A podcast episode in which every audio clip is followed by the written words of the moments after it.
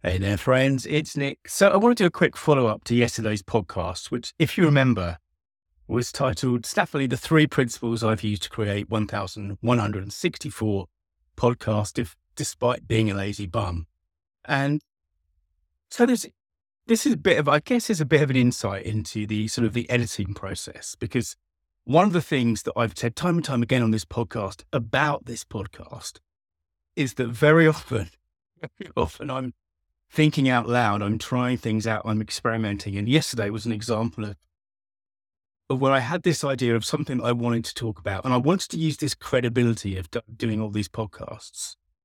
But I also wanted to kind of dig into, yeah, dig into the to three of the things that made it work, right? And I did that in a fairly conventional way. I used simplicity, strategy, and identity, right? And then this morning I came to I decided I wanted to write a version of this for LinkedIn and for some other social platforms.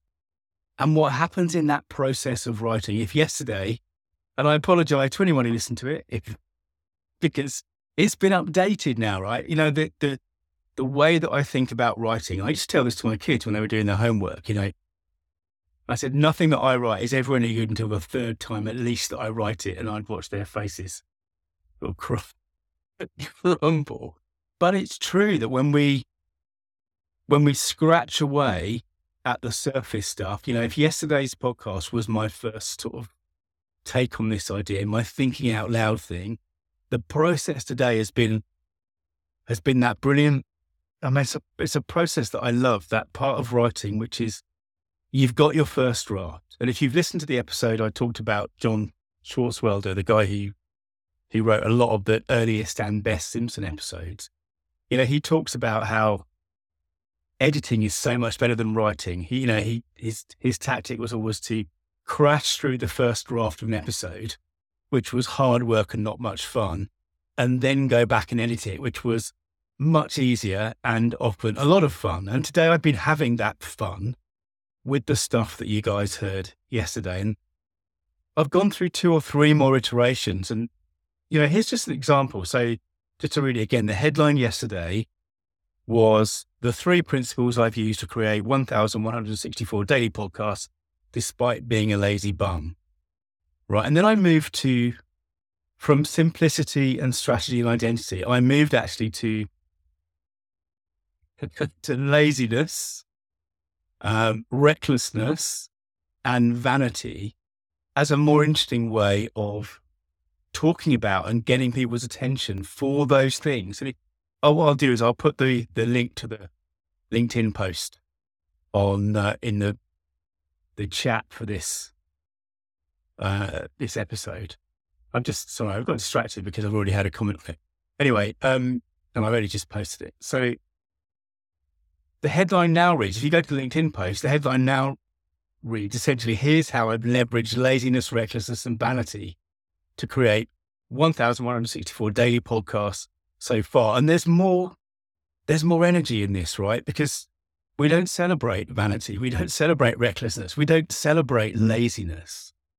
But if you think about what I said yesterday, the simplicity part becomes the laziness part. If you want to do something consistently, you know, every day for three years, yes, you need to make it simple. You need to make it efficient.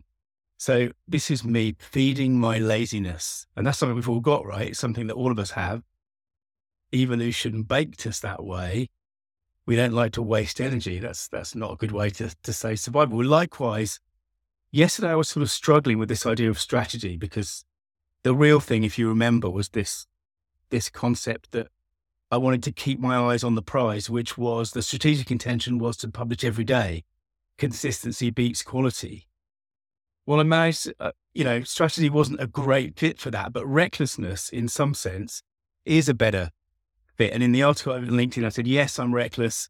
If in doubt, I publish because the goal is consistency, not quality.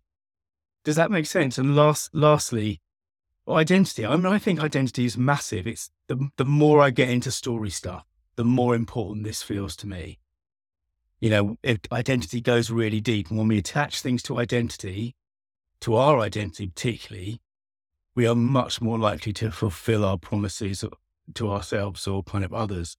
But I, I turn that in the article, I turn that into vanity, which is just as true, right? You know, who, who wants to break the streak of a thousand? I attach some of my self worth to this idea that I do the reps, I do the work, I publish every day. And that's, uh, I think, that process of thinking it through and editing. And you guys saw the first, heard the first draft of it yesterday, but today it's slightly refined. And in the future, maybe I'll refine it again. But uh, it's so important. You know, most of us, and I used to do this all the time when I was a kid, especially, especially, especially in exams, where, you know, the teachers always said, if you've got time at the end, go back and fix through. And I've said before on this podcast, I never, ever, ever did that because the relief of just finishing was so great. You don't want to go back into the, well, you know, you guys are smart. And my exams were a swamp of terrible handwriting and probably not that great amount of insight.